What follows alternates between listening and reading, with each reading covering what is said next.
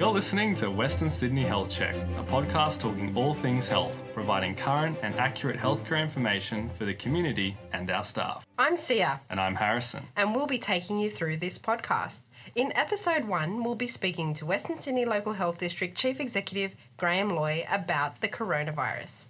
Hi, Graeme. Thanks for being the first person on Western Sydney Health Check. Oh, you're more than welcome. Thanks for inviting me. So, Graeme Loy is the Chief Executive of Western Sydney Local Health District. He has the very important responsibility of overseeing 14,000 staff who manage five hospitals and health centres in Western Sydney. Today, we're talking about the topic on everyone's lips coronavirus. So, my first question is Graeme, how is Western Sydney Local Health District responding to COVID 19? Uh, we're responding really strongly. Uh, I'm really happy with the way that the staff have come across this and have stepped up. It only really came to us at the end of January, so we're kind of six weeks into it now, and we've been learning and evolving as we go, relying on our you know, training and structures that we've had in place for a very long time. But they're stepping up and really putting the patients at the centre of everything they do and making sure that every decision we make is looking after the patients as best as we can. So, we know Westmead Hospital is currently the designated centre in New South Wales for the management of patients with COVID 19. Do, does the hospital prepare for these kinds of outbreaks? Oh, yeah, on an ongoing basis. So we have a disaster management structure where we prepare for a whole heap of things. Um, the infectious diseases issues, um, such as the COVID 19, are things that we prepare for. You, you never know exactly what's going to come. It's about the systems and processes and the governance that you have in place that do that. So, yeah, we certainly do a lot of training, a lot of preparation. We make sure all our equipment is right. We make sure our staff are trained all the way through. And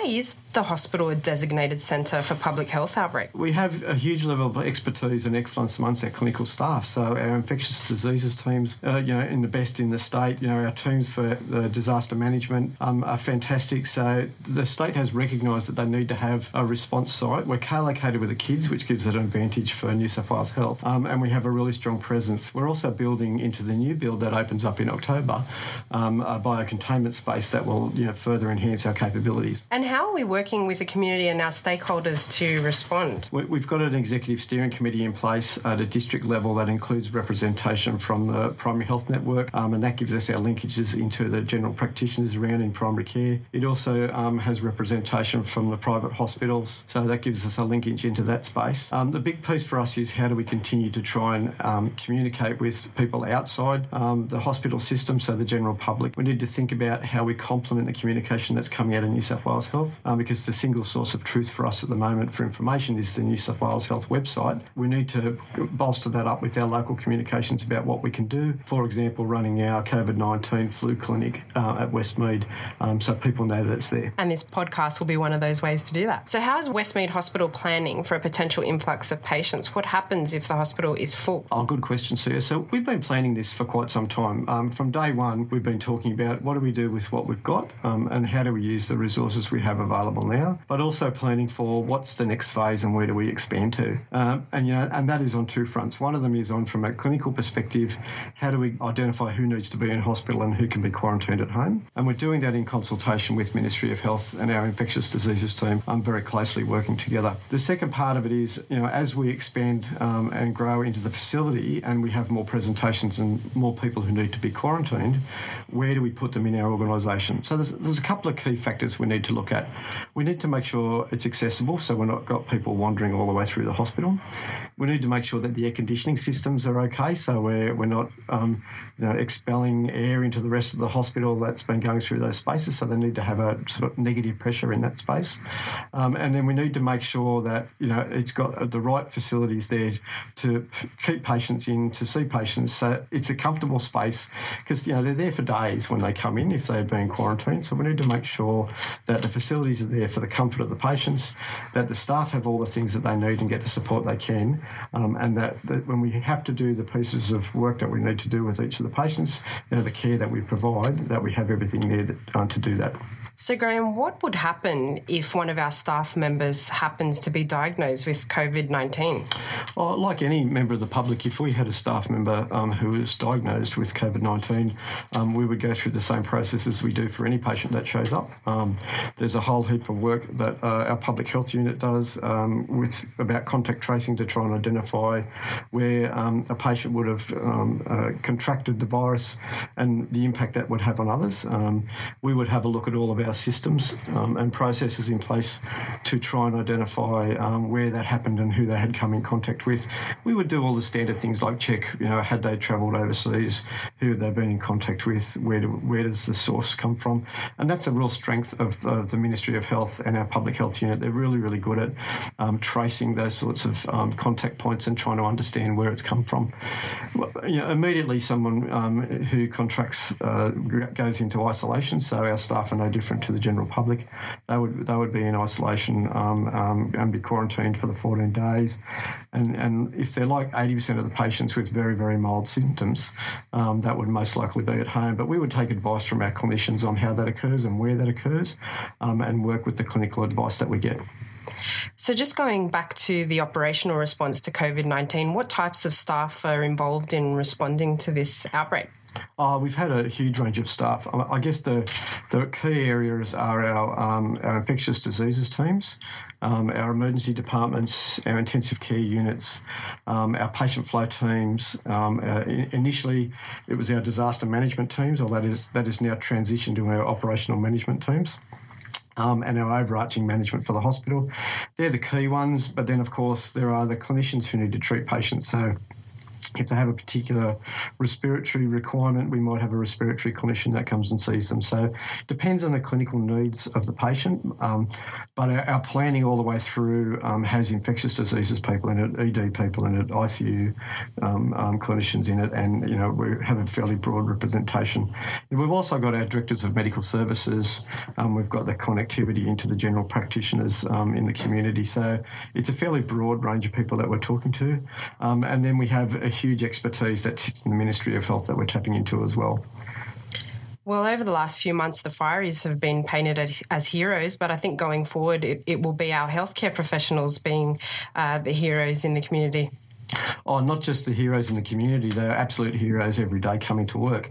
I mean, I think that normally anyway, but when I look at um, how they have all responded in this circumstance, um, it's not just the people that come to work every day and, um, you know, put themselves, um, you know, in, in a room with someone who has a, you know, COVID 19 virus, but it's around everyone in the system around how we have stepped up and said these people need our help and we will provide that help. Um, it goes from that spectrum all the way to the other end where we've had you know clinicians go to Christmas Island and to Darwin to help other patients who've been coming back from overseas and how we how we provide support to them through that process. So we have an amazing team with a huge skill set and you know they're really generous. They will put themselves um, in circumstances that are not normal for them on a day to day basis to make sure that they can help our patients. And so I'm really proud of them. I think they do doing a fantastic job. I mean, the whole system and, and, everywhere I look is doing a great job. But I'm particularly proud of our team because, you know, I think you know constantly we go over and above, you know, what we do. You know, with with the fires, we had some brilliant teams from mental health going down the south coast to try and support some of the affected families down there. Um, and, and there are heroes all the way through the health system. But you know, today and you know, for the last six weeks, we're seeing that happen all the time. You know, and they're an amazing group of people. Um, so just moving on to a bit of media speculation at the moment. There has been some reporting over the last couple of days regarding cardiac surgery being cancelled. Is there any truth to this? So it's actually a really good question. I know it's a topic of conversation for the system. What we're looking at doing as part of uh, running the hospital is making sure that we can provide the greatest access to care for everyone. We don't want anyone to miss out on their care, so we want to make sure that we we partner with as many people as possible to keep patients um, moving through the system and getting the care that they need. Um, and that is that are those patients who are not in here for COVID nineteen issues, but you know, here for their um, the otherwise regular work that we do for cardiac surgery and all types of surgery, outpatient clinics, people coming in for their treatment as per normal through our emergency departments. Um, they get the, the, emergency departments are getting very busy at the moment uh, because of uh, what's happening um, out in the community, and we need to make sure that we we um, partner with as many people and as many resources as we can to, keep people moving through the system and give them that care. Part of that is looking at the elective surgery that we do and seeing you know, are there opportunities to partner with a private hospital down the road who provide really high quality care and they're right next door to where we are now and can support us through this process and they're really keen to help in that space. You know, it's one of those times where you see the public and the private sector coming together and really working closely in a partnership around how do we make it you know, important for our patients. Um, and you know, I'm seeing that across the spectrum at the moment cardiac surgery is one of those particular issues where Um, we've identified that there's some opportunities to provide some really good care to um, patients to get them access to surgery quicker. Um, and if we do that by moving them down into the private hospital. Uh, you know, the, the, primary goal for us, of course, is to make sure that we keep our intensive care capacity available. So if we have a COVID 19 patient come in, we want to make sure that we have a bed available straight away.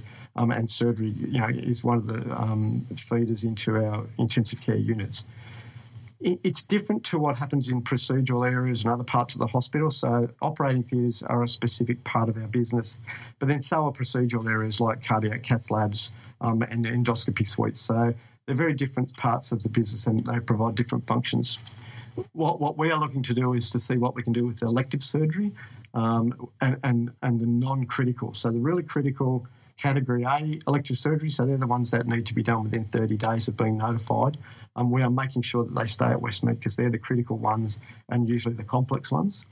Um, emergency surgery that's coming through the front door and through our emergency departments, we are making sure that we keep that in house uh, in our operating theatres here. But the planned elective surgery, where we know that it's coming on, we can we can plan it with the with the private hospitals and with our surgeons, and we can plan it with the patients. That's the work that we can safely and effectively take um, to the private, and we're looking at that.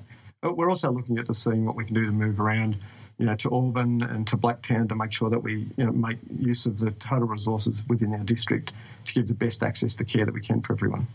So, speaking of resources, while we continue to respond to this outbreak, is there anything staff need to know about workforce planning, such as leave arrangements? Oh, there's a lot of information coming out of the ministry at the moment around leave um, arrangements, and you know what, what I would ask um, our staff to think about is um, you know, we need we know that we are getting increased activity. We know that we are um, seeing more people come through the front door and through the emergency department. Um, but we're also mindful that you know we have to protect the well-being and the resilience of our staff as well. So um, th- there is lots of information available on the intranet and available through our um, workforce and HR team. So if you have any questions specifically, please contact them and ask them about it. Um, but what I would ask of all of our department heads and all of our staff is is um, and I know everyone comes to work to look after patients, so I have no doubt that, that that will continue to be the case. If you need to take leave, talk to your manager about it. Um, if there are urgent um, issues that you need to address, you know, we're here to help in that space as much as we can. If you're feeling overwhelmed and overloaded, talk to us and we'll do whatever we need to do to help you through that space. Um, if, if, if you do need to take leave and you take leave, I'm, I'm very comfortable with people um, accessing it for the appropriate reasons. Um, I, I, would just say, you know, we need to make sure that we maintain a staffing workforce uh, that's capable of dealing with it. Um, and so, uh, you know, we're not going to say no to people taking leave. We're just going to ask people to be sensible about it. The occasion does happen where we need to ring people up who are on leave and say, you know, we've got a really busy period. Are you available? Um, you know, hopefully people will pick up the phone and have a conversation with us, which I'm sure they will. Thanks, Graeme. Do you have any other messages for staff while we tackle this COVID 19 period? Oh, look, I guess the, what I would like to say to our staff is first of all, thank you. You do an amazing job every day coming to work. Um, you put our patients and each other before yourselves um, on a daily basis, and that's really important for the community to know that. I would also like to say make sure that you look after yourself and each other. Your teams are important, and what we do is important. And so make sure that when you're at work, you look after each other as well. Um, but most importantly, come to work so we can spend time with our family when we're not here. So when you go home, don't forget that don't take all this work with you home.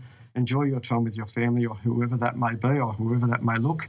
Um, make sure that you get some downtime. Make sure that you get to refresh and recharge your batteries um, because you know this is not going to stop in the next day or two. We've got to um, plan for um, a, the, the long haul in this space and just to think about not only each other but your own resilience and your own health through the process. All right. Well, that brings us to the end of the uh, question segment of the podcast. Thank you very much, Graeme, for your time. We know you're very busy, and thanks for leading uh, our organisation um, through a challenging time and for being so responsive and ensuring our staff uh, are up to date on a, a very uh, fast evolving situation. Yep, you're more than welcome. Thanks for having me. Don't forget to stay tuned to the next episode of Western Sydney Health Check. This podcast is produced by Western Sydney Local Health District. For the latest news, visit us at thepulse.org.au.